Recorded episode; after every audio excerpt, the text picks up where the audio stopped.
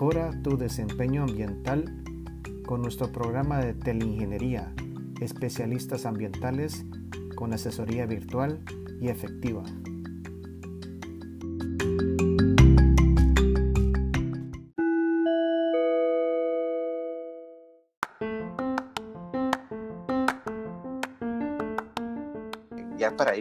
Cerrando este, esta entrevista, empezar a hablar un poco sobre la relación con los residuos sólidos, ¿no? Eh, eh, y cómo ustedes los, lo han ido abordando ya para entrar en, la, en, la, en, el último tramo de la entrevista. Sí.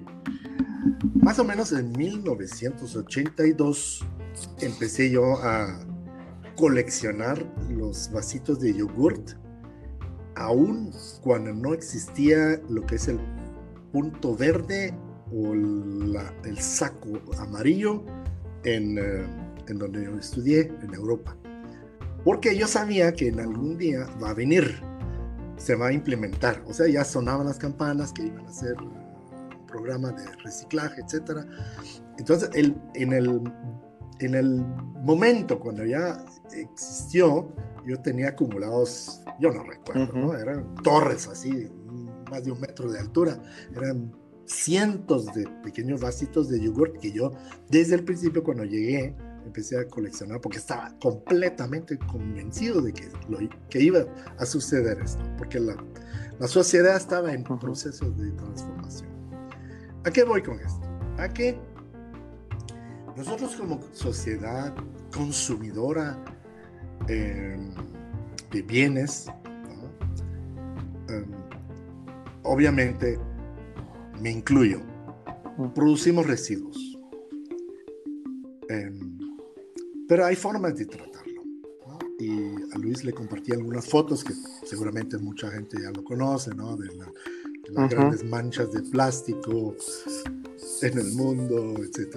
Entonces, recientemente escuché de una propuesta de que por lo menos, que, que la propuesta era de separar la basura es orgánica o no orgánica.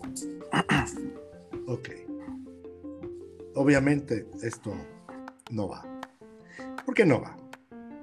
Porque yo creo que el 95 o 90% de la población guatemalteca domina la lectura. Al dominar la lectura tenemos conocimiento de que existen 27 letras y si una persona puede distinguir entre 27 letras, yo creo, estoy firmemente convencido de que puede distinguir entre 27 diferentes recipientes. Y me refiero a los diferentes recipientes para depositar la materia con valor, porque ya no llamemos estos residuos basura, llamémosle sí, claro. con valor, porque esos son. Esos son. Claro, algunos dicen, que ni tocarlo, pero no. Eh, ni tocarlo, pues en algunas ocasiones yo también diría, uy, chish, porque eh, tiran todo en un bote, entonces lleno de ketchup, lleno de salsa, lleno de todo eso. Obviamente, ¿quién le va a gustar? Entonces yo digo, em, si queremos dignidad de las personas, la dignidad, eh, creo que es el artículo 1 de la Constitución, Si queremos que el, el, que nos viene a visitar a recolectar los residuos, o sea, las materias con valor, eh, queremos contribuir a la dignidad de esta persona, creo que también nos tenemos que preocupar que lo que nosotros le entregamos sea digno, para que el trabajo que desempeña sea digno. Entonces, en primer lugar, todo lo que entregamos lo deberíamos y lo debemos de entregar limpio, o sea, una bolsa plástica, una botella, un, vasito de yogurt, todo esto lo debemos de lavar y entregarlo limpio. Y no solo limpio, separado. Y otra vez, repito, y que se les quede grabado el número 27. Yo pretendo que tengamos 27 diferentes depósitos de valor, de materias de valor. ¿Por qué? No, no debemos de mezclar el vidrio transparente con el vidrio verde porque entonces ya no puede retornarse con un vidrio transparente en la fábrica de vidrios. Y si le mezclamos el vidrio café, peor. Se pierde como Entonces tenemos que tener vidrio verde, vidrio verde, perdón, vidrio verde, transparente y café. ¿Qué hacemos con los chais? Si nosotros recientemente se me quebró un vidrio, pero no lo voy a tirar a la basura nomás, porque el que lo va a recolectar, el que lo va a manipular, se va a cortar y eso no es, no tiene absolutamente nada que ver con dignidad. es un desprecio hacia la persona. Entonces tengo que manejar los chayes de diferente forma, de una forma segura, para que no se infecte y para que no, no tenga un accidente. Em, orgánico, el que tenga posibilidad de un compost, que, lo, que haga un compost, también se puede hacer un compost en la colonia o en el barrio. Es cuestión de que las municipalidades empiecen a manejar este término y empiecen con plantas piloto y empiecen la capacitación y todo eso es un proceso de aprendizaje. No crean ustedes tampoco que en Europa esto hace 40 años se hacía. No, no se hacía. Igual era la misma historia, ¿no? Pero eh, iban aprendiendo y se iban preocupando y los que hicieron el cambio realmente fueron los jóvenes. Los jóvenes que cuestionaban a los viejos, es decir, a los adultos. Los jóvenes con conciencia ambiental, ¿no? Cuestionan a los papás y a los abuelos. Entonces, por este medio se creó un poquito lo que es la, digamos, una, el movimiento verde, ¿no? Es decir, que si nosotros vamos a un, cualquier supermercado, hay como 6.000 diferentes productos. ¿sí? Y yo veo que la gente sabe muy bien dónde buscar y muy bien qué seleccionar entre diferentes tamaños, precios, marcas, etc. O sea, somos capaces, como personas que manejamos un teléfono, podemos diferenciar fácilmente entre 6.000 diferentes productos y tamaños y precios, etc. Entonces, yo creo que podemos diferenciar eh, entre 27 diferentes materias con valor, ¿sí? que son eh, los residuos sólidos que nosotros producimos cuando consumimos. Muy interesante. Y eh, esto, esta información, ¿dónde, es, dónde, ¿dónde está esa propuesta en donde podemos clasificar en esa extensión de los 27 depósitos que usted menciona o, cómo usted está proyectando esta idea para que sea ejecutada? Sí, buena pregunta. Esto es una mm, creación propia mía, ah, porque yo me he puesto a pensar, a reflexionar en este tema. Bueno, como les cuento, desde los años 80 pues. reciclando y, sacamos todo, todos nuestros residuos y, también te compartí una foto, creo yo, ahí ¿no? Que, que, ahí solo hay seis recipientes, pero para mí esos seis suficientes, son suficientes. Y resulta, obviamente, y, dime Luis, ¿dónde voy a echar yo la batería que traía la cámara, ¿no? o, el control remoto traía una batería, ¿no? Aunque yo le ponga una recargable, pero traía una original, ¿qué hago yo con esa batería? Y algunos, incluso, ahorita no sé, pero tienen con, con algunas materias como el, el mercurio, ¿no? Y, son completamente tóxicos. Por ejemplo, Luis, ¿dónde, eh, ¿dónde depositas tú la medicina que tú ya no usas? Sí, sí. ¿Dónde eso... O sea, si, si nosotros la, echamos simplemente al, basurero, así nomás, esto va a parar simplemente al, al basurero. Y ahí, eh, exactamente, ahí van los lixiviados. Entonces, pregúntame cómo, qué, cómo se sienten los, los peces que posiblemente podría haber, si es que existen, en el Motagua. ¿Cómo se sienten si todo el agua que viene ahí son lixiviados y viene con ah. hormonas, viene con residuos de medicinas, viene, viene todo ahí? Entonces, como una persona que, que, que tiene, que maneja un iPhone 11, ¿no? O que maneja una, qué sé, una Suburban o maneja un X5. Eh, yo, esos, los pensantes, los, los que toman las decisiones, eh, yo les llamo, la, llamo, yo, no, yo les pido la atención. Pensemos en conceptos de sostenibilidad ambiental. Pensemos en qué, cómo sacamos el agua de la fábrica. ¿Cómo le explicamos al nieto si es que pregunta, y ojalá que lo pregunte, ¿cómo le explicamos al nieto? Mira, nieto, eh, aquí está el último eh, certificado de la, de, la calidad de agua. Mira, aquí está. Y está nítido. O posiblemente, mira, no te lo puedo enseñar porque no está nítido. Y como siempre digo, se pueden medir los resultados, porque si la calidad del agua del, del río pues se ve, a simple vista se ve, ¿no?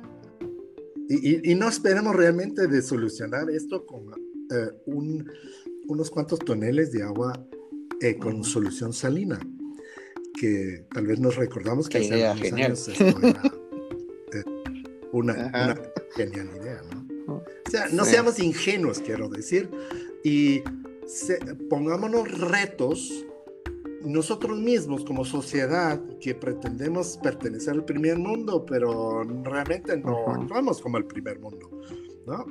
o sea, realmente eh, queremos que se nos reconozcan como primer mundo, pero no actuamos como el primer mundo. Tomando en cuenta que el primer mundo tampoco fue siempre así. procesos. Eso fue un proceso, ¿no? También pero abramos los ojos, eh, aprendamos y sobre todo seamos responsables con eh, Ok, eh, pues la, la, verdad es que sí, eh, al igual que en la primera entrevista, este, pues le agradezco los mensajes que usted nos comparte, nos envía, de, realmente con la seriedad del caso de que, que, que sigamos no que sigamos, que reflexionemos ya a otro nivel y que no solo nos pasemos reflexionando, por supuesto, sino que tomemos acciones concretas, eh, indiferentemente de cuál sea nuestro papel o qué función o qué hacemos en la sociedad, O sea, eso es de gran valor. Y bueno, eh, solo, perdón, perdón Luis, una, una pequeña introducción. ¿Qué tiene que ver eso con la arquitectura verde? Porque necesitaremos el espacio para estos 27 recipientes. ¿Sí? Entonces yo le invito, invito a los arquitectos que sean creativos, que estos espacios donde habrá estos eh, recipientes sea como, como la pila en un pueblo. La pila es un, lugar de, de encuentro, ¿no? Donde uno se encuentra y bueno, entonces en otros lugares pues los depósitos de vidrio son, son por ejemplo, pueden ser, son de hecho, son encuentros, eh, etcétera, em, en donde, donde se puede de forma muy creativa muy, muy artística también, porque es como un patchwork, entonces, obviamente para lo que es el depósito para baterías, baterías viejas, de las chiquitas, ¿no? De triple A, etcétera, este, este, es un espacio muchísimo más pequeña, pequeño que, por ejemplo, lo que necesito papel, cartón y, otros, ¿no? Esos son, son volúmenes gigantescos en comparación. Entonces es un patchwork de diferentes eh, tamaños. Claro que todos tienen que ser accesibles para la persona, para el peatón, pero puede ser una parte y debe transformarse en una, en una parte de nuestra cultura, porque no podemos ser, no podemos seguir como una cultura de un solo uso, de usarlo una vez y tirarlo. tenemos que ver cómo las, estas materias regresen a un proceso industrial para formar otros productos, etcétera. Si no, realmente estamos llenando los océanos con basura y me da mucho pena admitirlo también con los hondureños, ¿no? Eh, en el Pacífico pues no hay, no hay un Honduras, pero ahí, está. Nosotros contribuimos, contribuimos como país a esa mancha de plástico que está nadando. Sí, claro, ¿no? no, hay, yo creo que no. Entonces, eh, como un punto eh, final de parte mía es que la población lo debe de demandar lo debe pedir, debe involucrarse, debe contribuir con su creatividad, con su deseo, con su... O sea, realmente lo tiene que pedir. Un ciudadano, un, una familia en un condominio tiene que pedirle a la, a la administración del condominio que muestre eh, por lo menos dos veces al año, que es el mínimo, el eh, resultado del examen de calidad del agua residual. Por lo menos, sí. Por lo menos, mínimo. Por ley, por ley. Por lo menos. ¿no? Pues cumpliendo la ley y cumpliendo con la transparencia. totalmente de acuerdo. El, definitivamente el, tenemos que lograr eh, seguir estableciendo eh, plataformas, herramientas que contribuyan a, compartir la información para que eh, es algo que nosotros en el, en el caso del Centro de Producción Limpia también hemos meditado sobre cómo, cómo generar información para que la gente pueda tomar las mejores decisiones. ¿no? creo que las empresas tienen que proyectarse más, cada vez más, a otro nivel totalmente, del que ah, algunos pueden decir que, sea, que es poco o que por ahí hay alguna esperanza, pero tenemos que llevar a otro nivel cómo estas empresas proyectan su información al consumidor para que puedan tomar decisiones, porque creo que es importante proyectar la información de que un producto es, es amigable, si lo queremos decir, amigable con el ambiente, no precisamente porque pueda ser reciclado o que viene, viene de materiales reciclados. Eso tiene valor. También es importante recordar que un producto es amigable al ambiente si se usó con la menor cantidad de agua posible, si se usó con la menor cantidad de energía posible, eh, y que hoy usted ha abordado un tema importante. No solo es pensar en tener la menor cantidad posible, sino de dónde viene ese, esa energía, cuál es la fuente de agua que estamos usando, porque eso también tiene implicaciones en el ciclo natural de los, de los recursos como es el agua, como es el suelo, como son los nutrientes, como son los metales, elementos que la, la humanidad sigue utilizando para, pues, para tener una vida digna o una vida pues, eh, llena de felicidad. Entonces, definitivamente sí tenemos que seguir promoviendo este tipo de, de herramientas como las que usted está generando, ideas como las que usted está compartiendo. Y ya para finalizar, Klaus, ¿podría compartirnos un poco nuevamente información eh, sobre lo que es el Consejo de Construcción Verde o Arquitectura Verde y, y, un, y un, recordatorio sobre la herramienta que ustedes están pues, a punto de ya tener disponible al público? muy enfocado al tema de arquitectura, ¿no?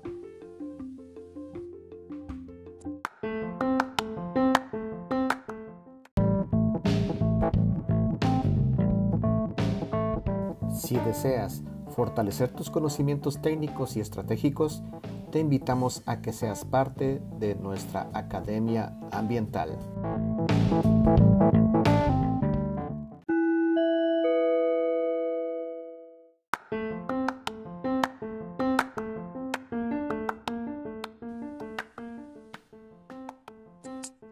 Sí, sí, claro. Bueno, para empezar, el Consejo Verde es un grupo de personas, profesionales todos, em, que se une y está en el internet eh, bajo consejoverde.com. Así de simple, consejoverde.com. Y ahorita está em, bloqueado el, eh, la descarga del documento, pero lo tiene usted lo tiene disponible mientras se habilita otra vez que está trabada la, función de, descarga. Em, entonces, eso nosotros como grupo promovemos lo que es la, el diseño y la arquitectura verde en toda su dimensión, dándole la, ¿cómo se dice? La importancia a la vivienda popular y justamente como ya hemos tenido bastantes experiencias en el sector triple A, por decirlo de una forma, ¿no? donde, podemos, eh, en casas un poquito más grandes, donde hemos ya experimentado y verificado y super verificado que sí funcionan estas cosas, em, estamos migrando, estamos ya migrando y enfocándonos plenamente y sobre todo en la vivienda popular, para que la vivienda popular no solo sea también ecoamigable, sino también rentable. Es decir, las, las medidas que queremos implementar que sean rentables para el usuario, para el que va a vivir en la vivienda, para el que la construye y también, obviamente, para el que la diseña. O sea, es un gana, gana, gana, gana. ahí todos en la cadena. Y quiero agregar algo más. Em, esto complica la cosa. Eso se puede decir de esa forma, se complica. O sea, es, es más amplia, es más... Em, con un catedrático convenimos en que vamos a sustituir la palabra complicada, complicado por amplio. Es, o sea, no es complicado si lo ve un equipo de expertos. Entonces, ah, piece of cake, ¿no? Eso lo hacemos. Es amplio porque involucra más trabajo, pero el trabajo es lo que queremos. Queremos crear trabajo y eso es trabajo. Y si les doy un ejemplo, en eh, Estados Unidos ya se crearon más fuentes de trabajo por las energías renovables que por las que están, ah, eh, las existentes por mm. energías fósiles. ¿Por qué razón? Porque en general las, las instalaciones de energía renovable, paneles solares, molinos de viento, pequeñas hidroeléctricas, etcétera, etcétera, etcétera, son mucho más intensivos, o sea, más extensos en trabajo que las grandes centrales térmicas. Una central térmica trabaja con cinco pelones, ¿no? En cambio, eh, 5.000 sistemas fotovoltaicos o 5.000 calentadores solares que, más o menos dan, o, o 20.000, 50.000, un millón, ¿no? Genera mucho más trabajo y aún así es más rentable. ¿Cómo es posible eso? Y, necesitamos, no, no, no, es cierto. O sea, por un lado tenemos las fósiles que ocupan menos trabajo, o sea, menos gente que gana su pan diario. Y por otro lado tenemos las energías renovables, la eficiencia energética, que es muy, muy intensa en, labores. Todo eso, lo del agua, todas esas son cosas muy intensas en agua, eh, en agua, en labor. ¿Cómo es posible que aún así sea más rentable? Porque hay dos cosas, mínimo dos cosas que, podemos mencionar. El sol es gratis y la lluvia es gratis. Por esa razón, como el insumo es gratis, de esa forma podemos ser rentables aún proveyendo a la sociedad con más trabajo. Y necesitamos crear más trabajo aquí en Guatemala, porque si no, no podemos evitar que la gente quiera migrar al, norte. Sí. Es, es cosa sencilla, ¿no? Es, como política económica, ¿no? Tenemos que ver cómo, demo, cómo le damos trabajo de calidad a la gente, pero trabajo que sea digno y que, sea limpio y que sea gratificante y que sea bien pagado. O sea, lo normal, ¿no? Pero ese es el, el, punto, ¿no? De donde podemos con una eh, conversión a lo verde podemos mejorar realmente la sociedad. Yo reconozco que algunos pocos van a ganar menos dinero, eso sí. Lo lamento, porque no siempre han sido los malos, porque en los años 60, en los años 50, cuando, las energías renovables ni siquiera había un término para ellos, eh, ellos eran los que hicieron la revolución industrial, ¿no? La máquina de vapor, etcétera ellos sacaron adelante las sociedades y, se disparó la, evolución eh, de la humanidad. Pero como el algodón en la costa, todo tuvo su tiempo. No por eso el algodón es malo, porque ya no existe en la costa sur, no, simplemente fue desplazado por otra cosa más rentable. Entonces, eh, en el sentido de que el mundo cambia y las necesidades cambian y los, las amenazas cambian y todo cambia, por lo tanto las sociedades tienen que evolucionar y en la migración de fósil a, renovable a la par de la eficiencia y a la par de, la economía circular, ese es el camino para. Entonces, es por decir, una gasolinera que hoy en día despacha energía fósil, gasolina, dice, pues en el futuro serán estaciones de recarga eléctrica para los vehículos eléctricos. O sea, yo no estoy diciendo que ellos tienen que quedarse tienen que. Eh, tienen que evolucionar. No, tienen que, tenemos que cambiar, ¿no? Miren, todos los profesores que antes iban a la escuela a dar clases, muchos de ellos dan clases virtuales hoy en día. Bueno, ¿quién tiene la culpa? No, son las circunstancias que nos hacen. Totalmente de acuerdo.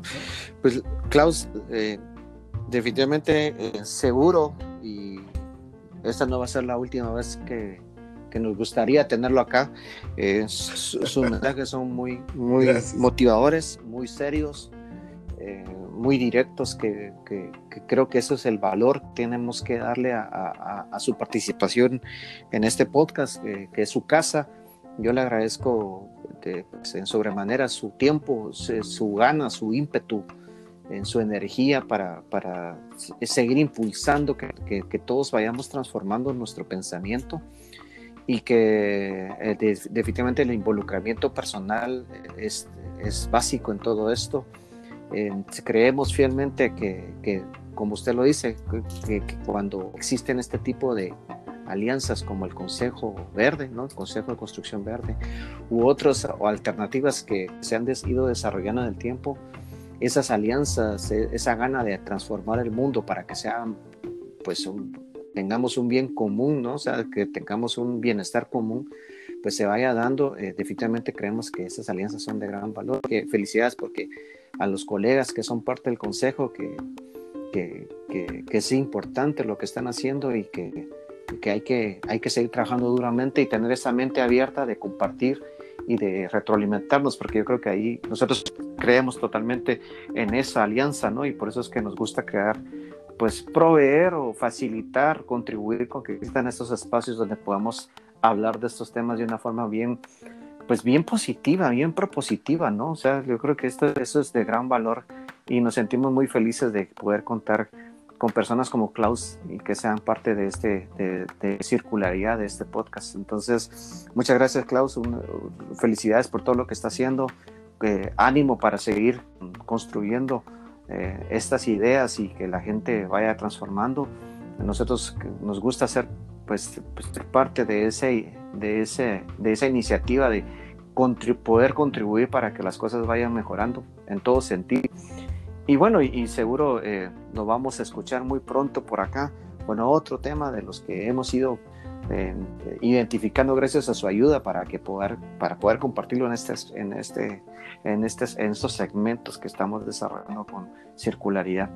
Pues muchas gracias a todos los que han escuchado este eh, esta entrevista que con un gran contenido, un contenido diverso, la verdad que hoy que, que, que hoy estoy muy emocionado con todo lo que se ha conversado acá y, pues estoy seguro que, que, si escuchamos y como dice Klaus, abrimos los ojos ya a otro nivel, estoy seguro que van a encontrar en estas entrevistas eh, pues puntos de aplicación lógica y que ojalá que, que, lo lleven a la realidad en sus hogares, en sus empresas, en las instituciones donde ustedes tengan acción. Entonces, pues, solo invitarlo a que dé un, un mensaje ya de despedida y, que, para este segmento y, agradecerle nuevamente por su tiempo.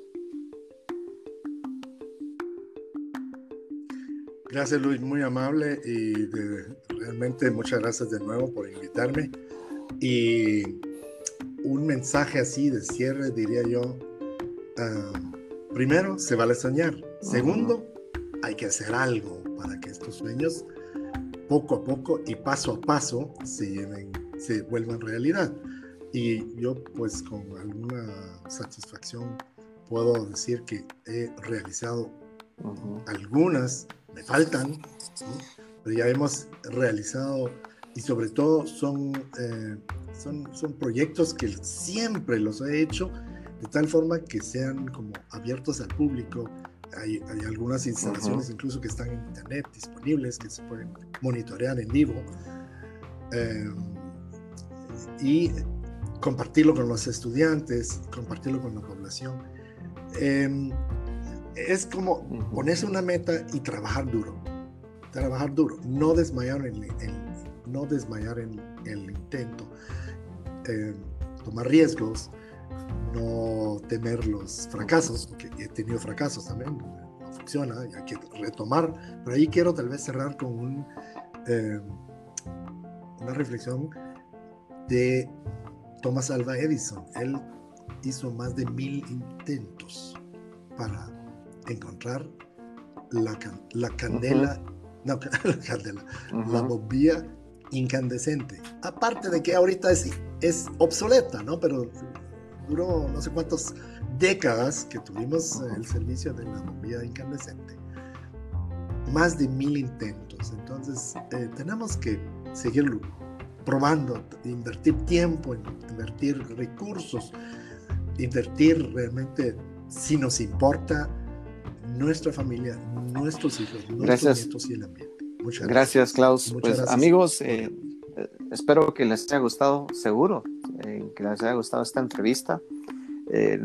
yo creo que es fácil de, ubicar a Klaus. Nosotros pues también podemos ser una, un medio con el cual poner en contacto a cada uno de ustedes con, con nuestro estimado Klaus y, y poder ahondar temas implementar ideas, pues bienvenido sea. Eso es lo que nosotros buscamos.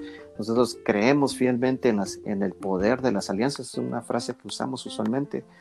Eh, creemos fielmente en el poder, en el beneficio de, generar alianzas gana, gana en pro del bienestar de todos. Y, eso es posible y, y, es necesario fomentar y lograr para que vayamos creciendo y cada uno en nuestros intereses y lo repito nuevamente, tener un bienestar común, ¿no? Entonces, muchas gracias a todos los que nos escuchan, eh, un fuerte abrazo, cuídense mucho en este tema de la pandemia, seamos responsables con nuestra salud, con la salud de los demás y también con el ambiente, porque realmente también en estos temas eh, han salido a flote algunos puntos que en, en donde estamos enfocados en cuidar nuestra salud, pero estamos empezando a ver que vienen nuevos, nuevos retos ambientales por entrar en este tema de salud y, creo que tenemos que ser muy serios en las decisiones que tomamos cada uno en nuestros trabajos y en nuestros hogares para ser amigables con el ambiente.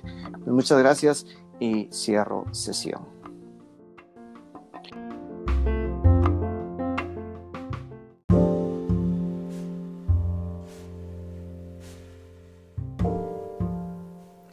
Incluye en tu actitud al ambiente